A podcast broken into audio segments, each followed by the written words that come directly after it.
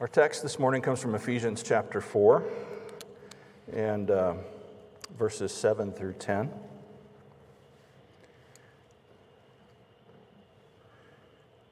Listen to the word of God. But grace was given to each one of us according to the measure of Christ's gift.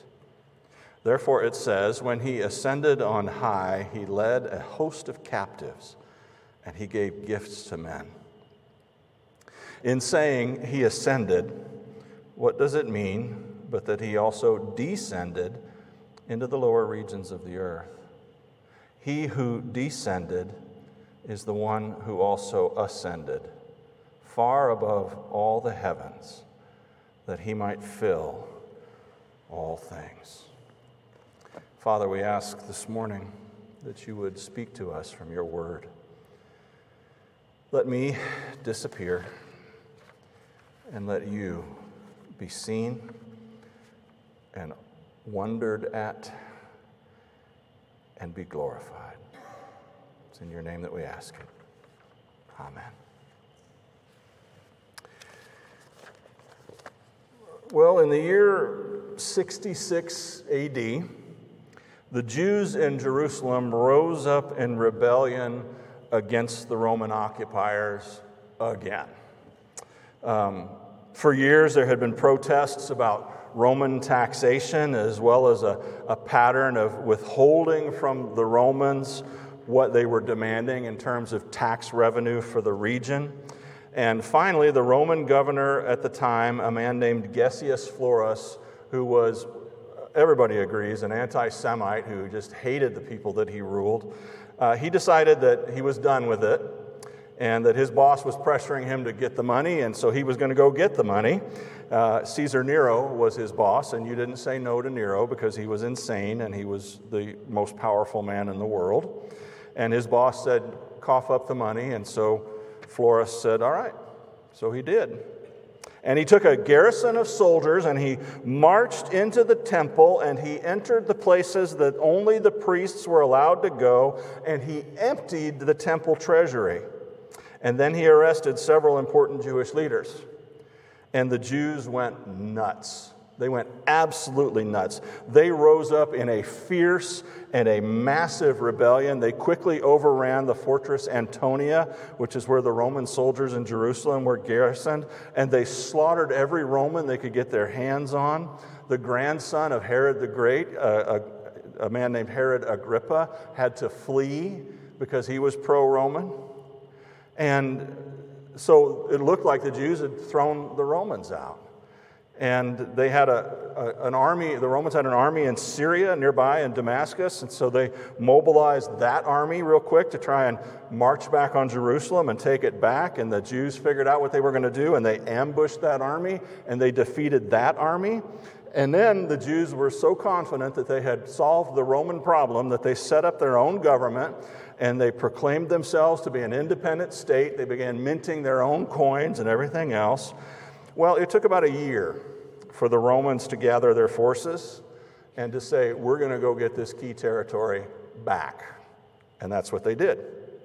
So they, they began to move on Jerusalem. And instead of immediately going after Jerusalem, they were very smart. They realized Jerusalem can't survive without the countryside producing meat and grain and things like that and the countryside is easy for us to take. So they did. They took all of the countryside in Galilee and Samaria and Judea, all around there, around the city of Jerusalem, and they utterly controlled it, and they bottled everybody up in Jerusalem, and then they began starving them out. And uh, the, the person that was in charge of this was a general named Vespasian. And Vespasian had a son named Titus, who was also a general, and they then began to squeeze everybody into Jerusalem, which was still fortified. And, and then they, they said, We're going to set up a siege and we're going to conquer Jerusalem. We're going to starve them out, and then we're going to slaughter them when we can breach the wall. Well, this takes a, a, a bit of time. And in the middle of all this, in 67 AD, Nero dies, and Vespasian is recalled to Rome, and he is made the next Caesar. And Titus, his son, um, is left to handle the rest of the operation. And so Titus then begins to press in on Jerusalem, and, and, and, and, and he, he's working to take it, and the Jews are building walls as fast as they can, and the Romans are breaching them, and the Jews are inside and they're fighting with each other. And one group of them actually burned all the, fuel, all the food supplies in the city um, in order to get back at another group, which didn't seem very bright, and indeed it wasn't very bright. And, and Titus um, was still pressing from the outside. And finally, the walls were breached. And Titus said to the Jews, Okay, you can't win now, surrender. You're out of food, you're losing tactically, and you're losing strategically. You're going to lose. So why don't you just surrender? And the Jews absolutely refused. They were going to fight till the last man. And the temple of God is where they made their last stand. And by this time, the Roman soldiers were so insanely angry, they literally could not be controlled. They slaughtered over 10,000 people just in the temple courts. And then they plundered the temple. And against orders, they burned the temple to the ground. And then they pulled all the stones down. And so not one stone was left upon another. This took place in 70 AD. And in that act, they fulfilled the prophecy of Jesus 37 years earlier when he said, You see all these great stones? Not one of these will be left upon another. And so it was. Now, this was a great victory for the Romans, and as a reward, Titus, the general, was given what is called a triumph. A triumph is a special parade. In Roman times, a triumph was a parade uh, given to celebrate a victory and to honor the conquering general. And these were not like normal things, these were the kind of things that happened a couple of times in a century. They were huge. The whole city and countryside would turn out, and there would be games, and there would be feasts, and there would be everything else. And, and, and then they would have this parade. And the parade, as near as the archaeologists can tell, had a, a very uh, special sort of structure. First, in line came the enemy leaders and their allies and other important enemy soldiers and military leaders, and usually their families.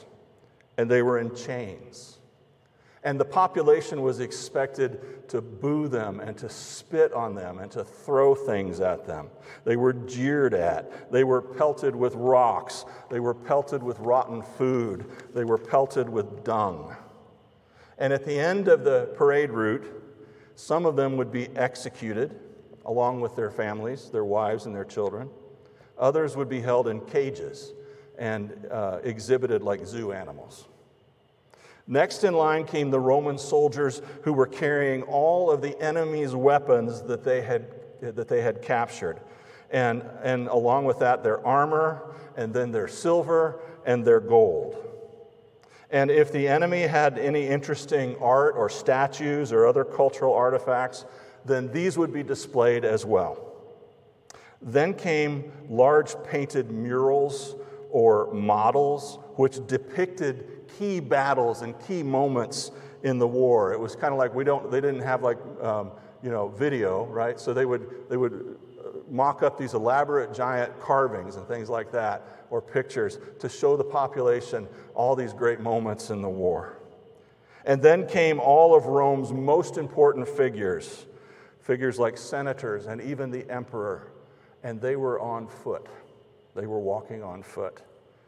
And then came the victorious Roman soldiers and they were usually half drunk and they were chanting victory slogans and singing songs and things like that. And, and then came two flawless white oxen, which in the end were to be sacrificed to the gods. And then at the very end, the very last person, came the rock star that everyone came to see the man of the hour, the victorious general, and he was wearing a victor's crown, and he was wearing a special purple toga that he was only supposed to wear on that day and then never, ever again. Because on that one day, this guy was considered a demigod. He was considered the most important person alive. He was considered more important than the, than the emperor, even, or the Roman Senate. And so uh, they, they were like, Yeah, you can have your day, but then after that, you're going to put this thing on display in your living room and you're never going to wear it again. Because if you wear it again, you're making claims that you're the most important person in the empire on another day besides this day, and that might look like you're trying to take control and stage a coup, so we'll probably just kill you immediately if we see you wearing this thing around anyplace else. So, but on that day, he got to wear that special robe and that special crown, and the people went wild.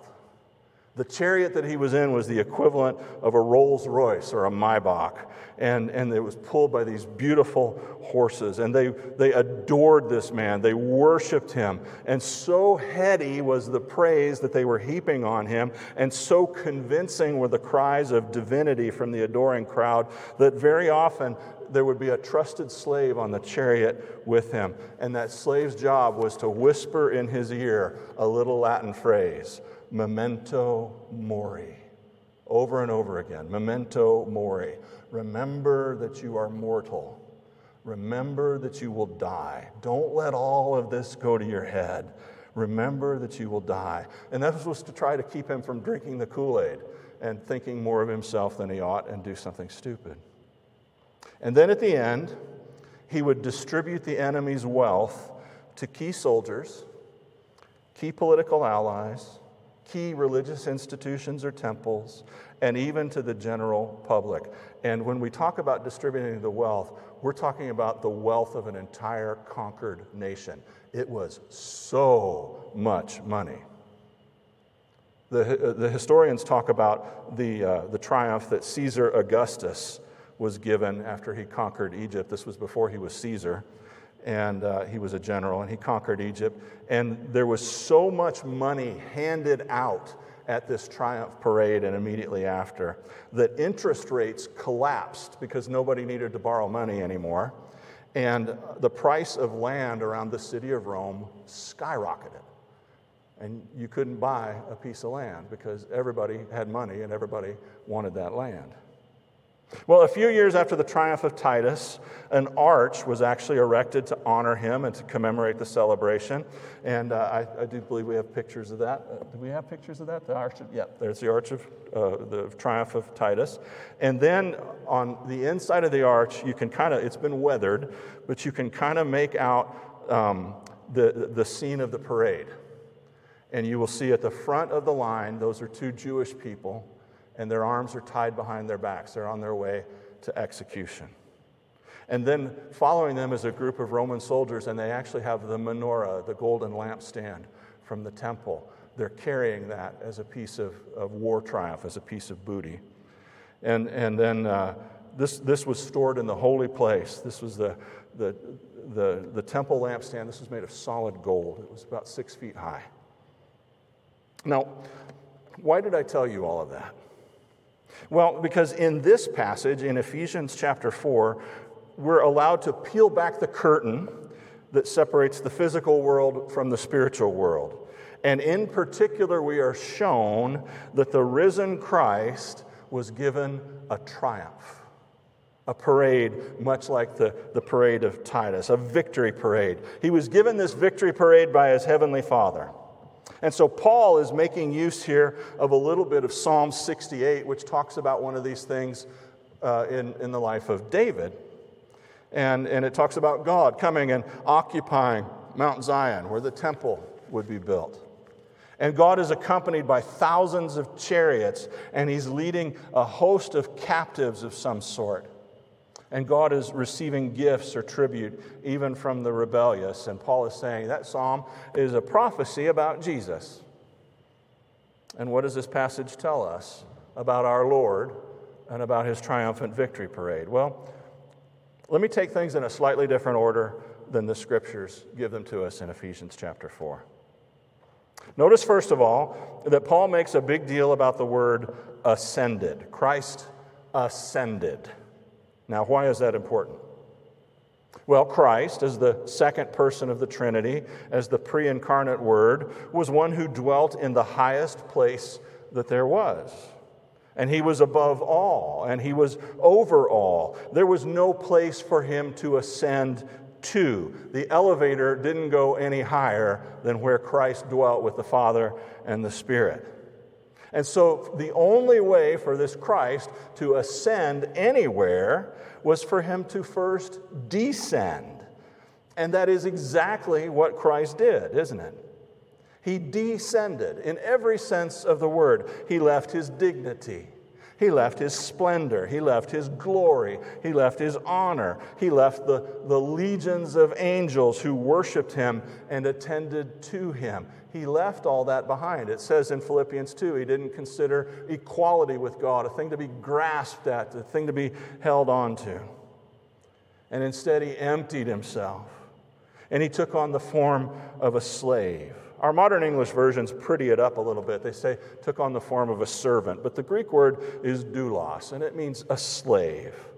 So Jesus took the form of a slave, and we see that crystallized in this one moment in the life of Jesus when he's in the upper room and none of the disciples will wash each other's feet, and Jesus comes down from the high place, the table, and he strips off his robes and he girds himself with a towel and takes a basin of water and does the literal work of a slave to these people who he created, who he sustains, who he taught, who he discipled. And they still hadn't learned the things they needed to learn from him, or they wouldn't have been in the place that they were, grumbling about dirty feet. And so this Jesus took his, all of his glory and he descended in this one moment as low as you could go in that society. The, the job of washing the feet was like the job of the lowest slave in the household. And Jesus took on the form of a slave. And he emptied himself. And he made himself nothing. And he submitted. He submitted to a birth and a development like any normal human child. He submitted to his parents. He submitted to the indignities of poverty and living in an occupied country where enemy soldiers are clanking around on the streets day in and day out. He submitted to hard labor in the hot sun and the freezing cold. He endured opposition and disrespect and hatred and abandonment and betrayal. He submitted to it, didn't complain. He submitted to arrest, to a beating he submitted to an unjust trial, a kangaroo court that was rigged against him and wasn't even supposed to be meeting when it was. He submitted to torture. And he submitted to death, to a very brutal death. So, in other words, he went from as high as you can go to as low as you can go. And Paul talks about his descent into, quote, the lower regions the earth. Now, this could refer to his body lying in the grave. It could be a, a, reference to the widespread belief in the ancient world that the abode of the dead was located deep underground. Indeed, our, our modern English words hell and hole both come from the same ancient North, Norse word, and they both basically mean the same thing a hole. Or it could be a reference to his mother's womb. Uh, David talked about this. He talked this way in, in Psalm 139. If you want to look there really quickly, you can. And if you don't, you can just sit there quietly while I find it and read it to you. But in Psalm 139 and in verses 13 through 15, uh, David says, For you formed my inward parts, and you knitted me together in my mother's womb. I praise you, for I am fearfully and wonderfully made. Wonderful are your works, and my soul knows it very well. My frame was not hidden from you when I was being made in secret, intricately woven in the depths of the earth. So the, the, the, David is using the, the, the figure of the earth to talk about his being knit together in his mother's womb. I, I tend to think it's just a, a reference to the grave. But regardless, they all represent almost an infinite step down an abandonment of self, an abandonment of self will. In Reformed theology, we refer to the estates of Christ. And the estates of Christ are his humiliation and his exaltation. In this part of this passage, we are talking about his humiliation. It is humiliating in the purest and truest sense of the word for Christ to do what he did, and to become incarnate and to submit to what he submitted to. This is the pattern for us as well. Jesus teaches us with his very body that if we want to go up, the way up is down at first. So you, you, want to you want to go up, you go up by going down. That in the economy of heaven, humiliation is the prerequisite for exaltation. That our, that our very salvation comes as a result of our God humbling himself and then inviting us to imitate him. You know, it's interesting that Jesus says in the Sermon on the Mount, He said, Blessed are you when people hate you and say all kinds of evil against you falsely on my account. He says, Rejoice and be glad because you're showing yourself to be sons of the Father who is in heaven. In other words, he's saying the pattern to power, the pattern to true glory in the heavenlies, the pattern for a life that is pleasing to God and at rest in the world is a life where you pour yourself out and you submit to all kinds of things that you don't think you should have to submit to. And then, in the midst of doing that, you're at rest in the Lord because you know He's caring for you. And in the midst of that, you're at peace. And you know God is going to take care of you, and He's going to take care of the people who are saying and doing the bad things. That's not your job. You don't worry about it. Your job is to bless them who curse you, and to do good to them who hate you, and to, to work for the good of those who despitefully use you and say all kinds of evil against you falsely. And God is so, so pleased when He sees us following this divine pattern, this pattern of humility. And so when He sees this, He quietly runs to your side and He provides for you and He makes plans to exalt you. He says what he says in Psalm 91:14, because he has set his eyes upon me, therefore I will deliver him, and I will set him on the high place because he knows my name. There are literally dozens of passages in the scripture that, that promise that if you humble yourself, that God will deliver you and exalt you and preserve you and rescue you and provide for you. Where spiritual things are concerned, this humility is the key that opens every lock. There was an old Christian from the early Middle Ages, a man named Thomas à Kempis, and he wrote this. He said, Choose evermore rather to have less than more.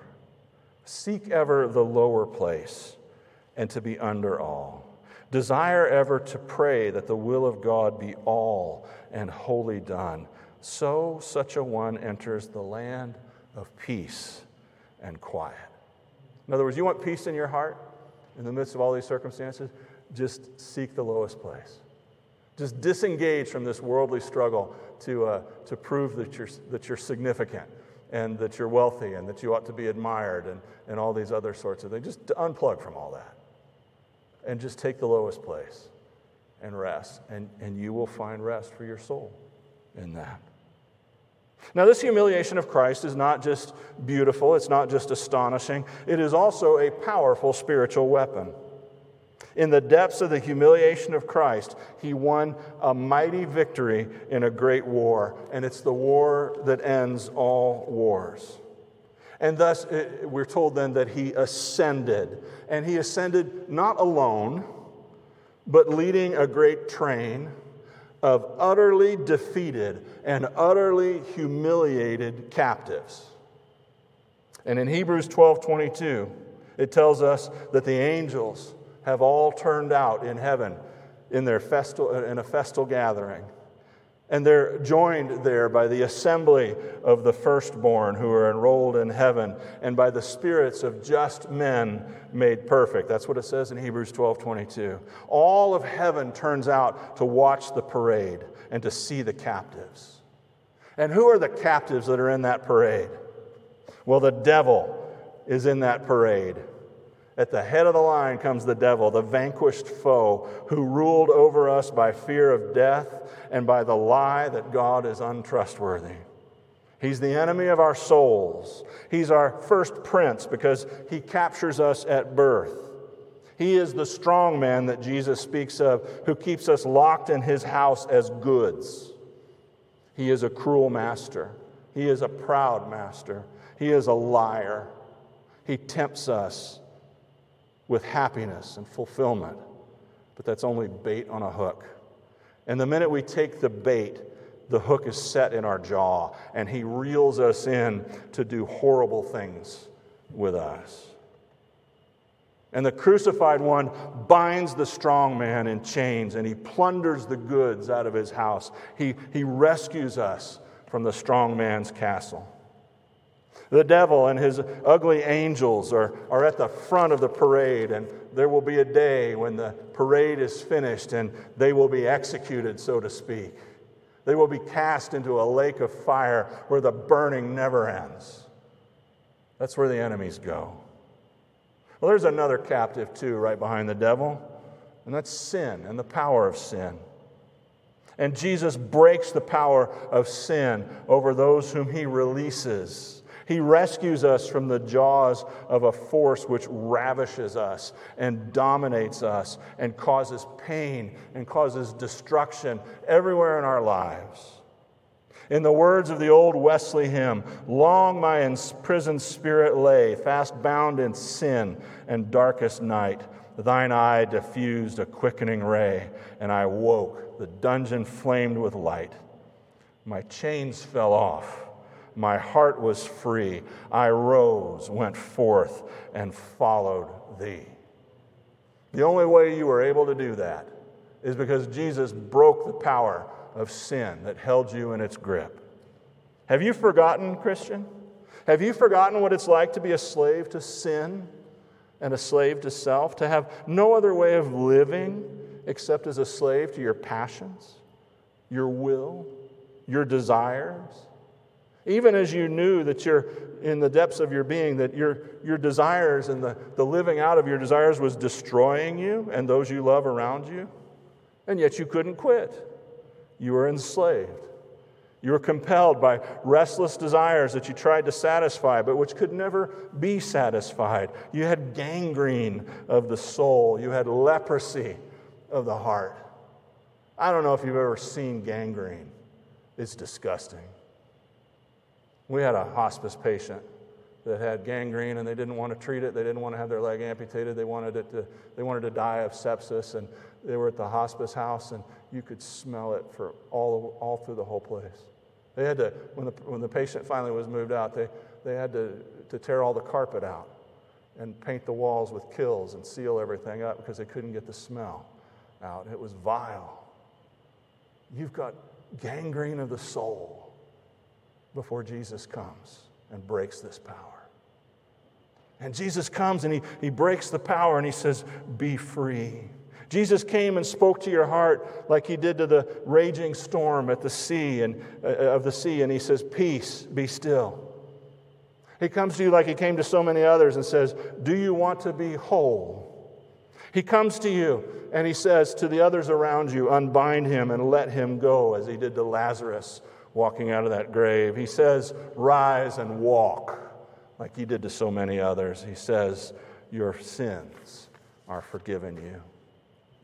He breaks the power of canceled sin. He sets the prisoner free. His blood can make the foulest clean. His blood availed for me. That's what the hymn writer says.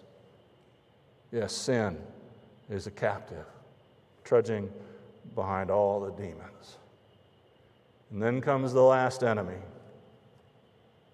That last enemy is death. He destroys death. He makes our spirit alive forever. He promises to raise our mortal bodies from the grave and transform them.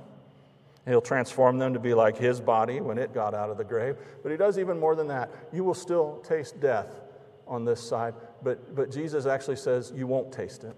Your body will die, but the part of you that is aware and suffers and thinks and all that, the part of you that lives on, won't understand, won't know, won't feel what's going on. Jesus actually says that. And the Pharisees say, Now we know you're nuts. You're saying that whoever obeys your teaching will never taste death. And Jesus says, Yeah, that's exactly what I'm saying. You're not going to die in the way that you think about dying. You may say to yourself, Well, the devil's still prowling around. Sin still exists in the, in the world and in my heart. And somebody I love just died. So, how in the world are these things vanquished foes? Well, there's a curious relationship between the physical world and the spiritual world. In the physical world, things happen in a sequence. And we call that flow of sequences time. And in time, there are things that happened in the past, are happening right now, and will happen in the future. And that's what it is to be in time. But God is not in time. God is, it's, it's, it's, not like that in the spiritual world. In God's perception, all things and all times are present to Him at once. It's all now to Him. C.S. Lewis talks about this in his book, Miracles, in, in a little essay, and I would encourage you to, to read it, a little part of that book. And so, from God's perspective, one of His moments contains all of our moments. And so, in the mind of God, which is the important thing, in the mind of God, all of these things are finished and accomplished. It's just that we haven't caught up to reality yet. Our history hasn't played out yet. But there's no question that it will. There's no question of contingency. There's no question of might or might not. There is just what will be. Now, that creates all sorts of tensions in our thought. And that's okay. Most of those are like optical illusions. The Christ who was crucified in 33 AD to us in the book of Revelation is the Lamb who was slain before the foundation of the world in the heavenlies. And that's just how things are. That's, we don't have access to that. And it's interesting that the closest that we have to access is to read something like the book of Revelation. And we try and read Revelation like it's linear because that's how we experience time, like there's a flow of events. But the book of Revelation keeps having all these weird loops back on itself. And, and that's because in heaven, things are not linear in the way that they are here. Well, there's just one last thing Jesus brings with his victory parade. And I'm just going to mention it in closing because we'll take it up more fulsomely when we come back to this text. I think next week, next week is my 30th anniversary uh, on July 10th. And so we're going to be gone, and I'm going to give you a microwave sermon because I don't have time. I don't have time to write one this week. So we won't take this up next week. We'll take it up the week after that. But, but it says, He ascended on high, and He led a host of captives, and He gave gifts to men. Gifts to men. He came bearing gifts. Not for God, not for angels, but for us. Unlike the plunder of Egypt described uh, in the records of Caesar Augustus, they are rich, rich gifts. Gifts beyond calculating in terms of their value. That he, he gave you and will give you everything you need. And then when you die and are united to Him, it'll just be everything. He'll give you everything. You will lack no good thing in your earthly pilgrimage, and you will lack no good thing in the heavenlies. Let me close with just a brief little story about our conquering Christ with all the worldly things set against him and opposing him. This is from a book by Joel C. Rosenberg called Inside the Revolution How the Followers of Jihad, Jefferson, and Jesus Are Battling to Dominate the Middle East and Transform the World. In the middle of nowhere, two Christians were driving in the mountains of Iran in a car that was full of Bibles. Without warning, the steering wheel jammed and they were forced to the side of the road. Suddenly, an old man was knocking at the car's window, asking them where the books were. Confused, they asked him what books he was referring to, and he responded, The books about Jesus. Continuing, the old man had said that an angel recently appeared to him in a vision and shared about Jesus. The man later discovered that everyone in his village had just had the very same vision, and they had all believed in Jesus. Now the old man had a village full of infant Christians who had no idea what to do next. The old man shared that in another dream, Jesus told him to walk down the mountain and stand beside the road, and someone would bring him books about Jesus. He obeyed and he selected the spot where he would stand, and just as expected, a supply of Bibles written in their language was provided for his village. Though the wrong seems oft so strong, he is the ruler yet. All the Revolutionary Guard and all the government of Iran is doing everything they can in the name of their vile religion to stamp out anything about Jesus. It's, they, they will kill you as a Muslim if you, if you convert from Islam to Christianity. They will kill you for apostasy. And you would think, how in the world? You can't, they can't have missionaries, they can't have churches. You think, how in the world is Jesus ever going to reach these people? And Jesus says, I'll do it, just watch. And boom, a whole village full of infant Christians is, is converted and comes into the kingdom of God. And then they're given scriptures in their own language. And human beings had hardly anything to do with it. He must reign until he puts the enemies under his feet. And he gives it all to God. Says, God, I've won the great victory of history. Here it is. And God puts everything under him, and he puts himself under God, and God is all and in all. And we cry, Glory, glory. Father, may the words of my mouth and the meditations of my heart be acceptable to you, O Lord, my rock and my redeemer.